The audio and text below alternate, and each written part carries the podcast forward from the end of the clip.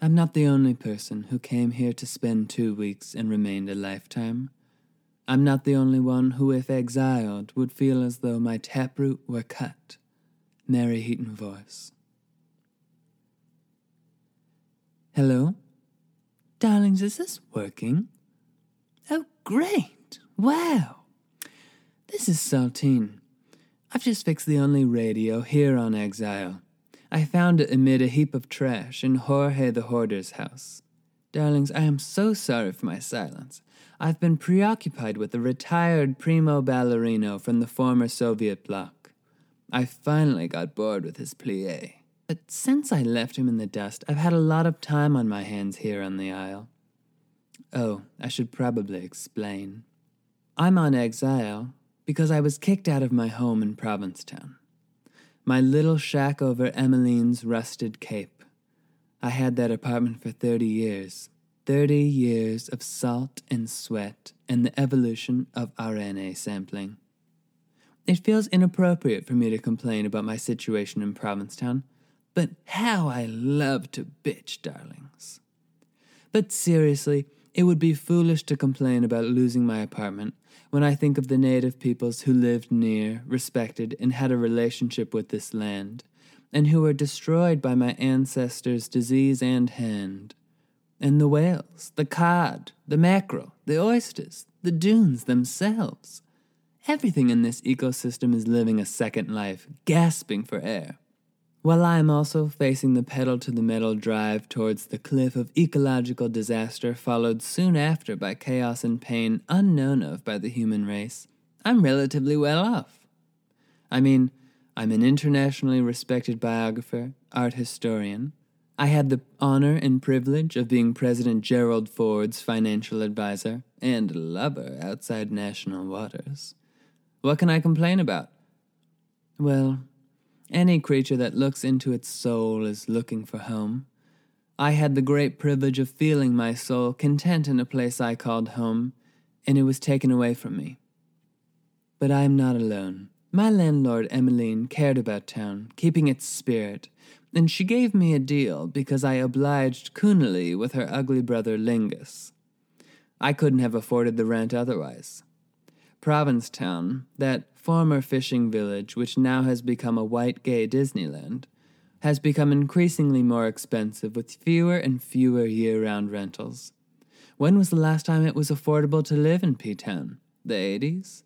The 90s were manageable, as were the early 2000s, but then, by God, by golly, I thought the last zero on my rent was a milking stain. I know what you're thinking. Saltine, you must be one of the richest women alive. How are you not able to afford rent anywhere in the world? You should be able to purchase all the homes in town. And I understand your confusion, but let me explain. One day in the early 2000s, I got obliterated drunk on Irish Mist, finished a biography of Diogenes, and sent a check to a charity with all my funds. I am personally responsible for keeping UNCUT, the United National Charity for Unremoved Tips, afloat. The stories of people who had to leave Provincetown could almost drown you. The only people seeming to breathe easy are the corporate queens. The problem with corporate queens is is that they can't comprehend the eroticism of a sagging ceiling. The other problem is that they can't tell the difference between old timey and deterioration. I know that one firsthand. It's something I have heated debate constantly with the doctor who works on my southern hemisphere. Emmeline got kicked out because she missed two months' rent, and they found out about her Dr. Bronner's money laundering scheme. Her house was on the market 30 seconds. I was told to be out that day. I slowly made my way across the yard as two clones came in with a dumpster and a bulldozer. My old life was gone in five minutes. I stood there in misery, unsure what to do, when one of them yelled out, You forgot this holding up my ceramic banana on a base. I grabbed it and ran. I went out to the dune shack I do not own or have permission to use, where I always go at times of crisis. Sometime between the final hours of the night and the slapping palm of the morning, I fell forward into a crate of lobster outside the door and passed out. The hidden quaaludes I put in a Russian doll in 1978 were miraculously still there under the floorboards. It felt like it was all over. So you can imagine the surprise on my calloused face when I woke up, skirt fully exposed in the crate, to see A in his boat, telling me to get aboard to exile. What was this exile? Where had A been for the last three decades? The last time I saw him was when Bill Gates hopped onto the bar at the boat slip and demanded a rum slinger for his prosy. I climbed out and scrambled up, pulling down my skirt. He didn't notice I was indecent. My muff blended in perfectly with the lobster. Tell me, A, what is exile? He started to laugh. and then said, Exile is where everyone forced out of Provincetown goes. It's where all the businesses go when they fail. It's where all the old houses are rebuilt, preserved forever. It's the wrack line, the place where the commoners wash ashore and the rich cannot see, he said. Enough we sailed, sailed out northwest, until we saw an egg on the horizon. And atop the egg, my old shack stood, as if untouched, waiting for me. And it's from my desk in my shack where I speak to you now, darlings. It's time for me to go. Charlie's putting out the community pork, but it's been so nice to talk to you. Keep your ears perked for more from me, and remember, you're only really alone if you manage to silence the self hating voices in your head. Toodaloo! Hello, this is Madison Toulouse. So funny you wanted to talk to me. you know, out here in exile, we don't have COVID, but I've just been isolating to just, you know, understand what my brothers and sisters are going through on mainland. So I've just been here in my room. Uh, as most of you know, I did work at the shell shop, so I have decorated my walls beautifully. They're gorgeous conch on the ceiling. I like a little threatening reality when I wake up. Is the Elmer's glue gonna hold? Is that conch gonna fall and crack onto my skull and end my life a little bit early? I mean, if it did, it wouldn't be early. That was Jesus' plan for me. Not that I believe in her, but she has a plan somewhere. On the windowsill, I have crushed up these gorgeous endangered species of shell from Indonesia. I crush them, make them into a powder, and they have this beautiful glitter, and I just sprinkle it on the window because I like when I wake up. For me, I run depressive. I know that's kind of hard for you to get from my tone right now. When I wake up, I'm a little on the low, so I like to be blinded in the morning, literally blinded. What's crazy for me is that pain shocks me into happiness. So when I can't see and I literally think I'm gonna need 44 lens glasses, that makes me start my day on my right foot. So I'm so happy to be here. So happy for any questions you guys have about life on the isle. And yeah, so just let me know. Yes, back there. Oh, God. Thank you for asking that, sweetheart. Down on the pier, there's a dirty old woman named Fats. She's only a 100 pounds. Fats has this boat that she goes and she ha- it's a scheme where she tells people that she is going on whale watches. Instead goes to Indonesia and sells um, lubricant that is illegal on this certain island in Indonesia. She sells lube there that we make here in Provincetown. And then in return, she buys all these shells. And actually, sweetheart, this is how they make um, fake diamonds. Fake diamonds are made out of these shells. So it's a real winner for me. I think I'm cheating QVC out every day that I wake up. Swarovski, who? You know? Any other questions? Yes, yes. Um, it's illegal lubricant. Where do you harvest it from, and how do you find it? The people want to know. I know. That's how I thought too when I first started using it. Because imagine gun oil mixed with phthalates made in a chem lab in Pennsylvania. My asshole, I do have a vagina. I do not like penetration in it because of religious reasons. My pro- I don't have a prostate. I'm a girl. My asshole didn't even separate. That's how good the lube is. My butthole didn't even separate. So I harvest it personally. Uh, you go down into the sewer um, in Provincetown on the streets. You just climb down. 4 a.m. The bars are closed. No one's there. Especially winter. It's fabulous. You climb down there. You grab about three gallons. Boil it for 73 hours. The resulting liquid, it makes you go wild. It does not stain, does burn your flesh, but some people are into that. And as I have said before, oh Lord, when the flesh is burning, that's when I remind myself I'm in a body and I'm a human with a spirit. Before just getting pummeled without it, I was like, what's the point? I'm here. This load isn't going anywhere. I'm not producing children. I can't produce children. No one wants me to produce children. Cut to the burning flesh. I'm like, maybe I could. Maybe I can produce kids in my butt. Maybe I'll be on Oprah as the first person who could produce kids in her butt. Uh, I forget if there was a second part of that question, but um, I'll move on. Any other questions? Yes. When you put your ear up to your conch, what do you hear? Oh, well, first of all, everyone, let's take in the beautiful bells of Provincetown. Which it's a similar noise, actually, except mine is like a chamber choir bell uh, when I put the conch up to my ears. And do you know that beautiful version of it's, um, oh my God, it's not Christmas time at all? They don't know it's Christmas time at all.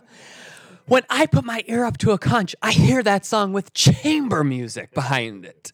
And U2, I have an icky feeling about. I'm embarrassed to love them. Bono is someone I want inside of me. Bono is someone I want to wake up to on Christmas Day, which is why I think I connect to that song so much. But I would say that, that song is very important to me. My mother played that song on my 18th birthday when she gave me my gold Camaro. Have any of you ridden in a gold Camaro? Oh, Karen, you have. Of course you have, Karen. Let me tell you, it feels like I'm an American eagle, like I'm a bald eagle on, on my credit card. Do you know? I'm I am Chase JP Morgan Chase Bank eagle flying through the world. That's how I felt listening to They Don't Know It's Christmas Time at All. One day, maybe Bono will come out to the island and we can make that dream come true. Any other questions? Yes, yes, yes. How'd you get your job at the shell shop? Oh! I usually say I don't kiss and tell, but I do! I got my job at the shell shop. Do you know who Bobby Flay is? So, once upon a time, when I was living in um, Newark, New Jersey, I had a taco stand that was Estonian tacos. It was an Estonian taco truck. It was incredible. My chef did tantric yoga while he was making the tacos. It was amazing. He came to do a profile. And you know, it's kind of like lightning. It's kind of like when a shark gets a surfer and you didn't know. It just happened instantly. We fell in love. He just saw me, grabbed my leg, and ripped it off of my body. No tourniquet was going to help that wound of love. It was so powerful. Bobby and I uh, moved in. He moved into Newark, went into New York City to film. He would always come back out to me. And I'm trying to remember your question. And ah, yes! Bobby Flay's niece owns the shell shop. We went on a trip to Provincetown. I was very hot in Newark. It was the summer. I was too warm. I needed to get out. So he's like, let's go to Provincetown. We can visit my niece. I walk into the shell shop. I fell. And can you see my nipple through this? That is that is a snail shell. I fell on my face and my breast land. I'm a 36 C and my breast landed on a snail shell and embedded. It just went into my flesh. And I am not a fan of doctors. Surprise, surprise. Oh, I'm not a fan of doctors. Surprise, surprise. And the thrill of the soreness, because it was infected for months. my nipple was infected for months. And that pain, you can't pay for that. You can't watch a better porn than that. Like, that's the dream come true. So I milked it literally It was incredible. I was living my life. Every time I t- every time I put on a sweater, my nipple grazed and almost bruised. I felt like I was Eleanor Roosevelt watching Franklin sign the New Deal. That's correct. I think that's historically accurate. Okay. Uh, so yeah, so then I met her and she we just really bonded. She kept trying to like do herbal healing on my breast and I just said, "No, I don't want that." But one day she did put a turmeric piece, um, a turmeric uh, root tuber onto my exposed wound, and it burned like hell. And I looked up into her face, and I was like, "We're friends." And she said, "I have an opening for the summer," and I said, "I'm in." the taco truck is still there. I don't know who's running it, but it's five star on everything, Michelin star. It's just going. I think that's the power of good communities that exists without its creator. Also, I fully changed the voice, and I can't remember how it started. Any other questions? Yes, yes, yeah, yeah. Did you ever pay off the fines to the National Seashore for stealing from the National Seashore and reselling the shells? Oh. That one was a little sensitive for the listeners who didn't who couldn't maybe didn't hear. Have I paid back the fines to the National Seashore from the shells that I Are you talking about the endangered turtle shell? The 400 pound turtle shell that I carved the flesh off and brought to the shop saying it was found? Some people have a bit of mistletoe hanging over their head. Some people have a mourning dove hang over their head. I have $75,000 of debt hanging over my head.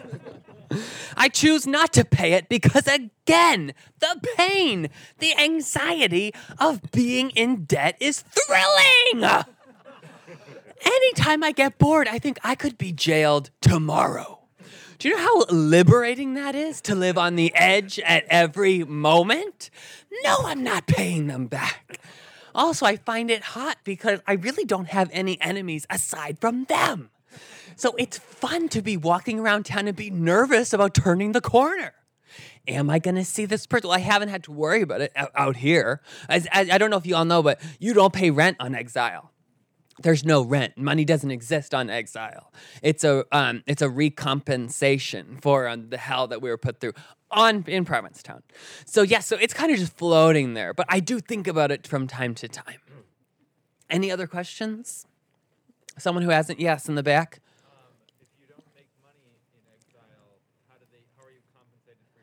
I don't care about that question. Okay, go ahead. You you seem to have fallen in love with Bobby Flay. Are you seeing it, seeing anyone now? Yes. Well, that's the great thing about exile. No one has ego. Once you're there, once you've been poor enough and ugly enough to not make it in this town and had to go uh, 300 feet into the ocean on a skiff, no ego. So I've been fucking everyone. everyone. It's great. It's awesome. People are fun. There's a it's a laugh out there. I would say top three. Uh, the previous fire chief. Um, number one, because his penis ends in a spike. I didn't know if anyone knew that lore. That was a myth. It's true.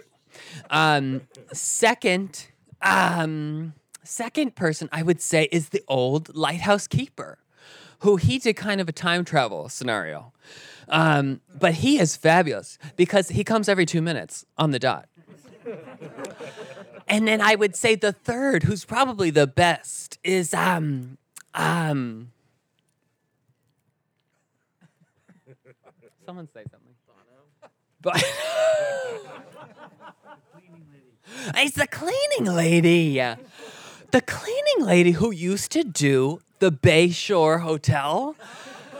She is fabulous. She kept all of her tools, all of her supplies, and let's just say she brings work to work, okay? I've never been cleaner or felt dirtier in at one moment. It's incredible. The scrub brush, my clit hasn't re- healed yet. It's too much, but it's great. She oh, she's fabulous. I do not let her use um, Pine-Sol anymore. Um, a little triggering for me uh, with an experience I did have with Sting um, in the Dune Forest.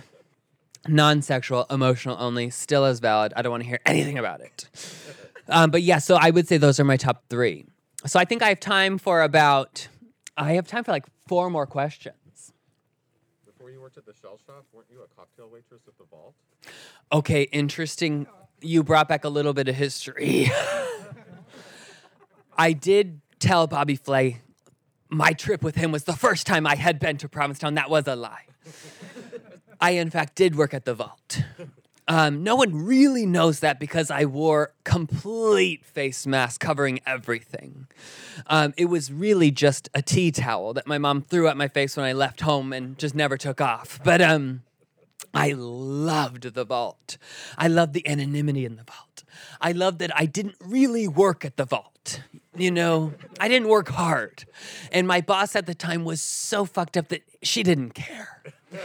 She just let me laugh. But yeah, I would say my top moment at the vault was the time that um, that um, Girth Brooks, the gay porn star, came and unclogged the toilet. Um, any other questions from someone who hasn't asked a question yet? Maybe. Question. Would you would you consider coming back to Provincetown? Oh. Sorry, I just hit my nipple. That's a very hard, hard question. There's a lot of things I miss about Provincetown. I miss, oh, the Portuguese bakery, which is no longer here. Okay. I miss, what do I miss? No, I wouldn't go back to Provincetown. Any other questions? Any other questions? I need two more questions. Hands up, please. Please. Besides Bono, Sting, and Bobby Flay, who else's semen are you selling on the down low? Okay. Semen for Sale, Semen for Sale is in fact a hit single I put out with Madonna and is not a real business venture I am in. But I'll tell you about the origin of that song if you have any interest. So um, Madonna, when she was on the um, she was on the All Your Colors um, tour, was that a tour? Uh, yeah, the All Your Colors tour when I was with Madonna. I was touring with her because she's actually really good friends with my mom. Weird fact. They both grew up in Michigan. Um, but yeah, so we were out on the road, and I was just saying, sex work seems a little boring. I'm more into the chemistry of things. And I don't know if everyone knows this, but my skin has an allergic reaction to my own cum. So I was experimenting with others. So I made up, I hacked into the University of Michigan's science wing and sent out a very professional email to the research department asking for semen samples. Got an incredible array. I asked for them to write a caricature with their semen attached. Beautiful drawings, now at the university's art museum archives when I told Madonna about this story, she asked if I had samples left, and I did in my purse. I keep three for good luck at all times. She took one out and just yelled, Semen for sale. And then I said, just like a whale. And then she said, go on to sell. And I said, be on the trail. So that's how we came up with Semen for Sale. Thank you. So I'll say let's do a final question. I would love it to be from someone who hasn't asked a question. Sorry, Mike. If no one else raises their hand, I'll go back to you. Yes. What are you eating on exile? Oh, very interesting. I have given up my 70, so I'm gonna 70, my 50 years of veganism to eat fair trade chicken.